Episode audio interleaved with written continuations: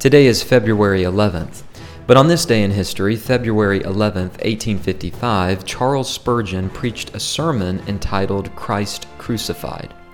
Now, in today's episode of Today in Church History, I want to do something a little bit different. Typically, what I do is I will take an event in church history. It might be the birth of a famous preacher or the death of a famous theologian, or it could be a period in church history, a certain date in which a church council met to decide important theological matters.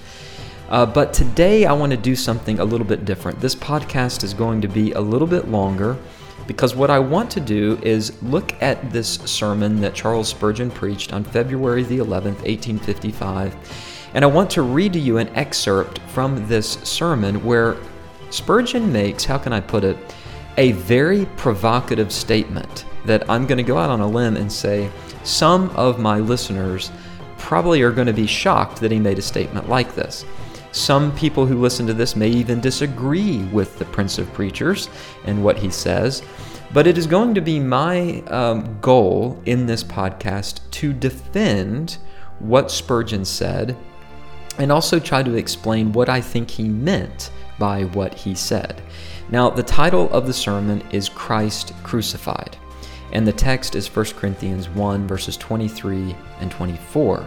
But we preach Christ crucified, unto the Jews a stumbling block, and unto the Greeks foolishness, but unto them which are called, both Jews and Greeks, Christ the power of God and the wisdom of God. So, as I said, I want this podcast to be somewhat different than my other podcasts, which are filled with a lot of facts concerning history. Um, where at the end I try to tie in some practical application, and they're usually pretty short. This one's going to be a little bit longer, so I want you to hang with me because it has a very practical aim. There's going to be less facts about Charles Spurgeon, less facts about this sermon. In fact, I'm just going to read uh, just one excerpt from the beginning of this sermon and then elaborate uh, upon what Spurgeon says and why I think it's significant that he said what he said, and why I agree with what he said, and why I think you too should agree with what he said, particularly if you call yourself a Calvinist, or if you swim in the stream of the Reformed tradition. And perhaps you're listening to this and maybe you are criticized by your friends or maybe your relatives or maybe other Christians that you know because they know that you're a Calvinist. And maybe they give you a hard time about the fact that you are a Calvinist and they don't understand why you are a Calvinist. Well, I think Spurgeon hits the nail on the head. And what he says at the beginning of this sermon. Once again, the sermon was delivered on February the 11th, 1855. He makes some introductory remarks uh, briefly at the beginning of this sermon before he makes this statement. And I want you to listen to the quote in its entirety, but it's the line at the very end, which I'll highlight for you, which I want you to pay particular attention to. Spurgeon says, and I quote, before I enter upon our text, let me briefly tell you what I believe preaching Christ and Him crucified is. My friends, I do not believe it is preaching Christ and Him crucified to give people a batch of philosophy every Sunday morning and evening and neglect the truths of this holy book. I do not believe it is preaching Christ and Him crucified to leave out the main cardinal doctrines of the Word of God and preach a religion which is all a mist and a haze without any definite truths whatever.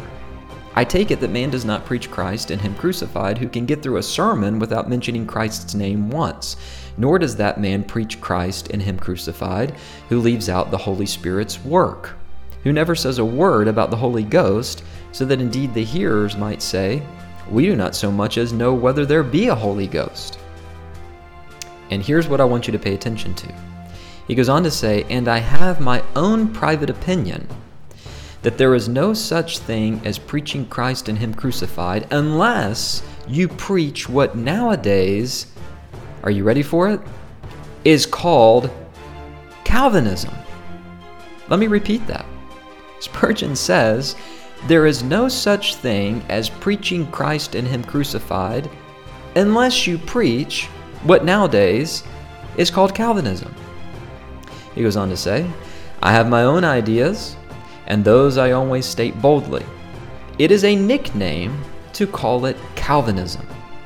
Calvinism is the gospel and nothing else. Spurgeon says Calvinism is the gospel and nothing else.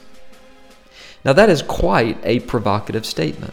He is referring to a particular uh, part of theology that we call soteriology, which deals with the salvation of man. How does God save man? And of course, as Calvinists, we believe that God saves man. Man does not save man. Man does not persuade God to save man. No, God saves man. Christ died upon the cross for his people that he might save them. This is not a potential atonement, it is an actual atonement that was executed by God and God alone. Man has nothing to do with his salvation. And what Spurgeon is simply saying is that to preach Christ faithfully and accurately and biblically requires, in its most pure proclamation of the gospel, the doctrines of grace, or what we refer to as Calvinism. Now, I realize that some people listening may not be familiar with what we commonly call the five points of Calvinism.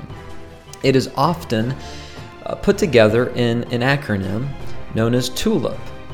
The T stands for total depravity, the U stands for unconditional election, the L stands for limited atonement, but I would prefer the term definite atonement.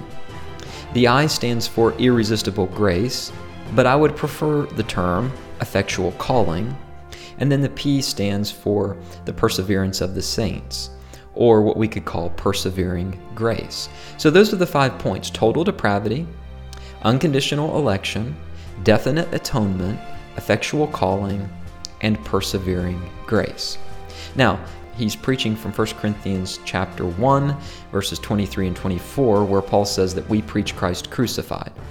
So he's dealing with the concept of preaching Christ, preaching the gospel. So he's dealing with the category of soteriology. He is not necessarily talking about eschatology. He is not even talking about ecclesiology. He is primarily speaking about soteriology. And usually, when we use the word Calvinism, or we refer to ourselves as Calvinists, we are basically communicating the simple truth that we believe God has everything to do with salvation. Man has nothing to do with it.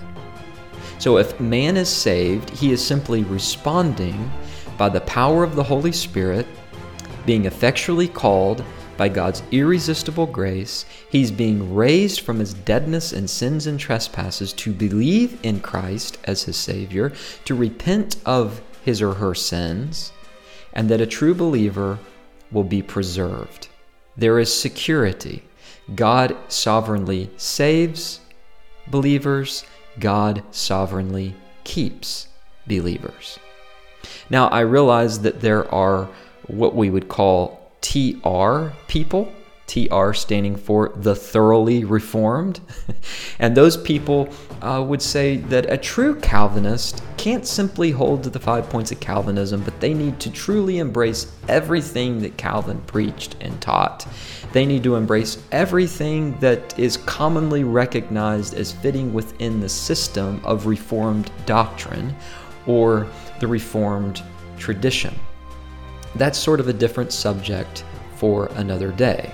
What I want to deal with today in this podcast is what are the benefits of agreeing with Charles Spurgeon? If what Charles Spurgeon says is true, and that is, as I quote, Calvinism is the gospel and nothing else. And as he says, there is no such thing as preaching Christ and Him crucified unless you preach what nowadays is called Calvinism. What are the benefits of agreeing with Spurgeon on this point? Let me put it to you a different way.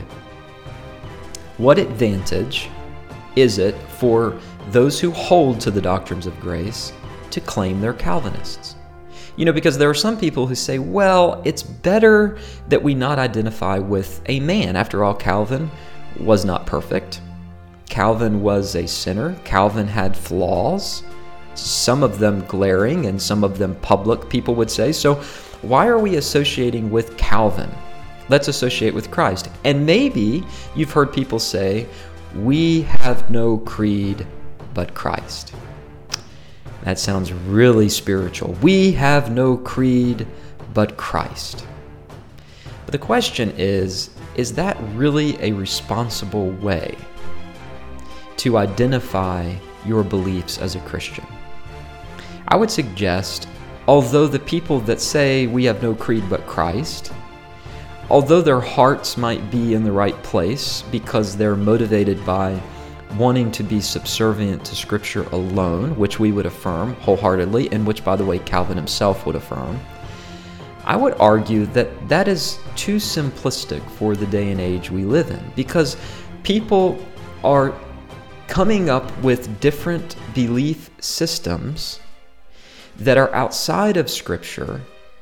They are outside of what even Christ himself taught. And they are saying, well, we have no creed but Christ. But in saying that, they're actually departing from what Christ taught and preached. For example, Jesus is clear in John 10. Jesus is clear in John chapter 6 regarding the effectual calling of sinners, the irresistible grace of God. Jesus put it this way No man can come to the Father unless he is drawn. So there is the sovereignty of God that is found throughout the preaching and the teaching of Jesus himself. Calvin held and promoted the sovereignty of God, the election of God. Jesus said, You did not choose me, but I chose you. Well, that is the doctrine of unconditional election, which John Calvin held to and John Calvin preached. So, with that as a foundation, what I want to provide for you, just to make this simple, are five reasons why I think the term Calvinism is a helpful label if you believe in unconditional election, if you believe in total depravity, if you believe in irresistible grace, if you believe in definite atonement, if you believe in persevering grace, the five points of what we call Calvinism, why is it helpful to use that term Calvinism? And why is it helpful rather than detrimental to identify as a Calvinist? Okay, so here are five reasons I think the label Calvinist is helpful. Reason number one I think it is helpful to call yourself a Calvinist if you hold to those five points because it provides an opportunity to remove the caricatures of Calvinism. One of the caricatures of Calvinism is that Calvinists are not evangelistic. That is simply not true. If you study church history, you will find that John Calvin sent missionaries all throughout Europe and even attempted to send missionaries into Brazil because he understood the importance of preaching the gospel. Calvin himself was a preacher by trade. He was a preacher. So every Lord's Day, and actually multiple times throughout the week, Calvin preached anywhere from five to seven sermons a week during the duration of his ministry. He gave himself to proclaiming the gospel. He gave himself to urging sinners to repent from their sin. So when you call yourself a Calvinist and someone says, well, how can you call yourself a Calvinist when Calvinists don't believe in evangelism and Calvin himself was not an evangelist? It provides an opportunity for you to remove some of those caricatures of Calvinism, to alleviate some of the ignorance that is pervasive around Calvinism and to help people understand historically who Calvin was and what he taught and preached. The second reason why I think the term Calvinist or the label Calvinist is helpful is because it's a shorthand expression of what is often called the doctrines of grace, which help us clearly define what we believe. So let me give you an example. When you are talking to maybe an unbeliever or maybe an immature believer, and they're asking you questions about Scripture, maybe a particular passage, what this passage means, maybe a particular doctrine, you can really get to the kernel of what needs to be addressed if you lay out before them where you are coming from, the system in which you are swimming, the convictions to which you hold to. There's only 24 hours in a day. So the label Calvinism or Calvinist is a shorthand way to say, look, this is what I believe. Before we even begin this discussion of for instance, the free will of man, or we begin a discussion regarding evangelism. I want you to understand that I'm a Calvinist. And here's what I mean when I say I'm a Calvinist. And you go through those five points. It's a shorthand expression, Calvinism, to indicate the stream of theology in which you swim in. And it can really get to the heart of some of the questions and issues that people have. It's a helpful term in that sense. I think another helpful term is the term reformed. You know, there's a lot of people that are beginning to not like that term reformed because it associates one with John Calvin and Calvinism and all the things that come with that. But I don't think we need to be afraid of that term reformed. Let me give you sort of an example from my own life and ministry. Before pastoring the church that I currently pastor, Christ Reformed Community Church here in Florida, I pastored a church that was very antagonistic toward Calvinism. Now, they were antagonistic toward it, not because they understood what it was. Um, they didn't understand what it was. They, they had been basically brainwashed by people who told them what Calvinism was, except the problem was those people were not explaining what true Calvinism was. And so you find yourself sometimes spinning your wheels in the mud if you become afraid of the term Calvinist or Calvinism. Someone who is a Calvinist does not have a disease, but that's often kind of the way Calvinists are viewed. I think it's better to lay the cards out on the table. Don't be ashamed of calling yourself a Calvinist. Don't be afraid of calling yourself a Calvinist. Don't be afraid of calling yourself Reformed. So when we started the church that I now pastor, we purposely put the word reformed in the title. And my argument for that was simple so that people driving by who see our sign, or people who are perusing the internet looking for a church in this area, they will know from the outset this is a Reformed church. This is a Calvinistic church.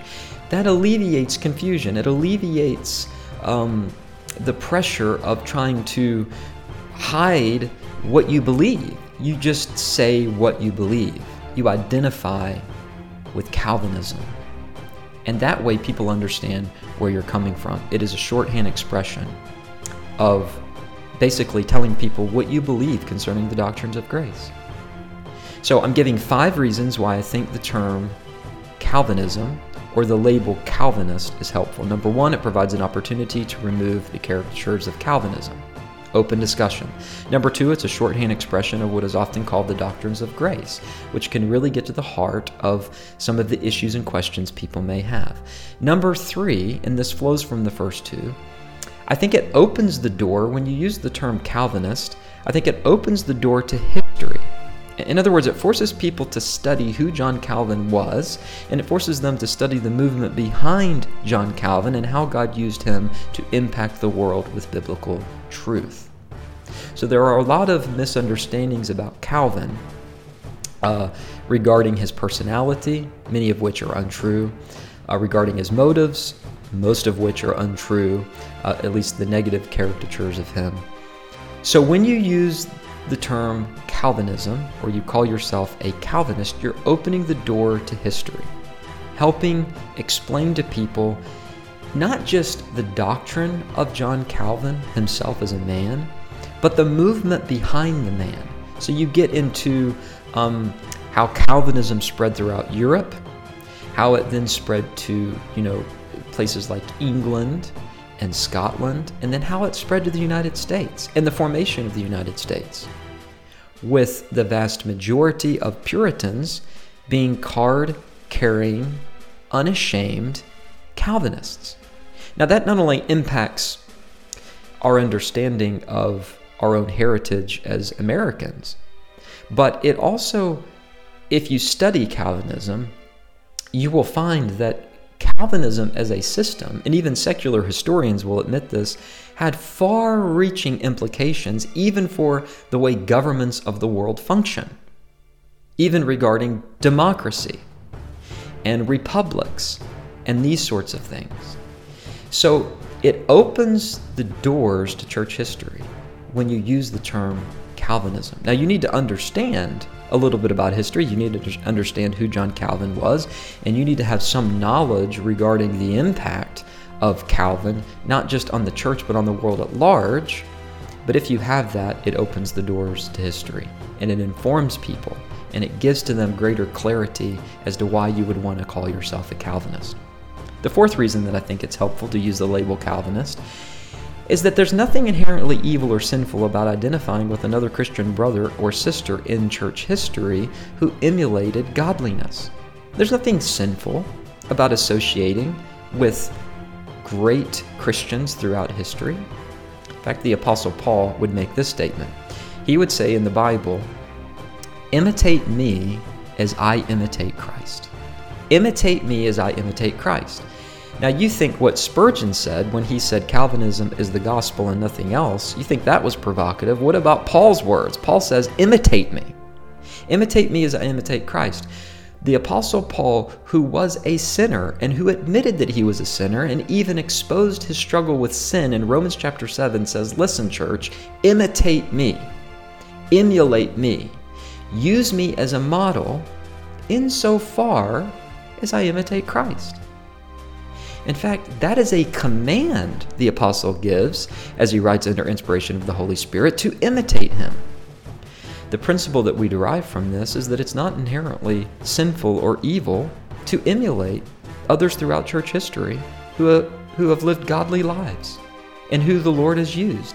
Calvin certainly was a man who was godly. He was a man who was holy. He was a man who pursued sanctification. He is a man that we can emulate not only in his life, but also in his doctrine. So, five reasons why I think the label Calvinist is helpful. Five reasons why I think you should call yourself a Calvinist if you hold to the five points of the doctrines of grace. Number one, it provides an opportunity to remove the caricatures of Calvinism. Number two, it's a shorthand expression of what is often called the doctrines of grace that clearly define your belief system. Number three, it opens the doors to church history, forcing people to study who John Calvin was, the movement behind John Calvin, and how God used John Calvin to impact the world with biblical truth. Number four, because there's nothing inherently evil or sinful about identifying with someone God has used throughout church history. And finally, number five, using the label Calvinist, or calling yourself a Calvinist, or saying that you hold to Calvinism provides an opportunity to be honest regarding areas of disagreement you may have with Calvin.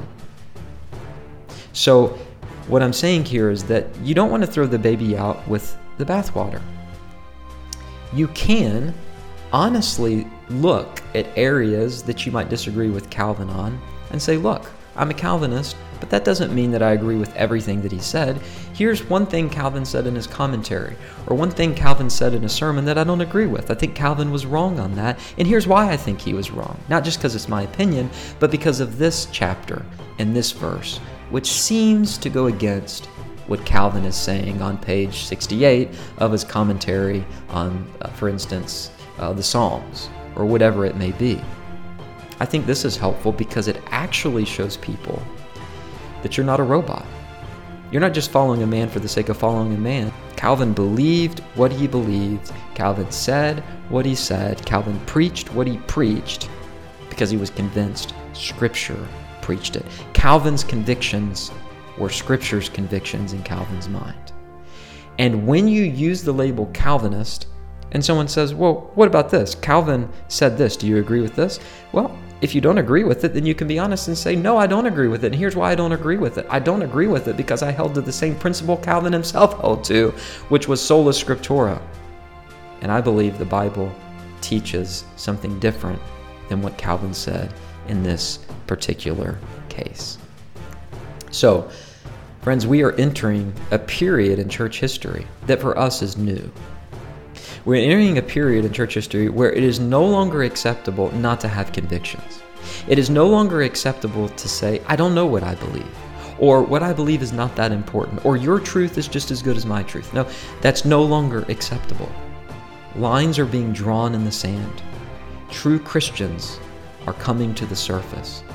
You need to know what you believe and why you believe it, and you need to be able to express what you believe in a way that identifies yourself with, with what other Christians have believed throughout church history as they have followed the scriptures themselves. We're living in a time period in which courage and perseverance is going to be more important than ever. But the thing that fuels courage and perseverance is conviction. Conviction is the foundation upon which the Christian stands or falls. If you have the foundation of conviction, you will have the courage to stand up for what you believe, and you'll have the perseverance to continue standing up for what you believe in. So I agree with Spurgeon. I believe that there is no such thing as preaching Christ and Him crucified unless you preach what nowadays is called Calvinism.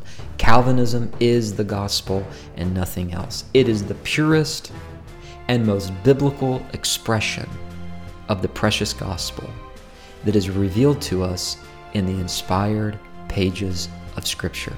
This is my conviction, and I hope and pray it is your conviction as well. You've been listening to Today in Church History.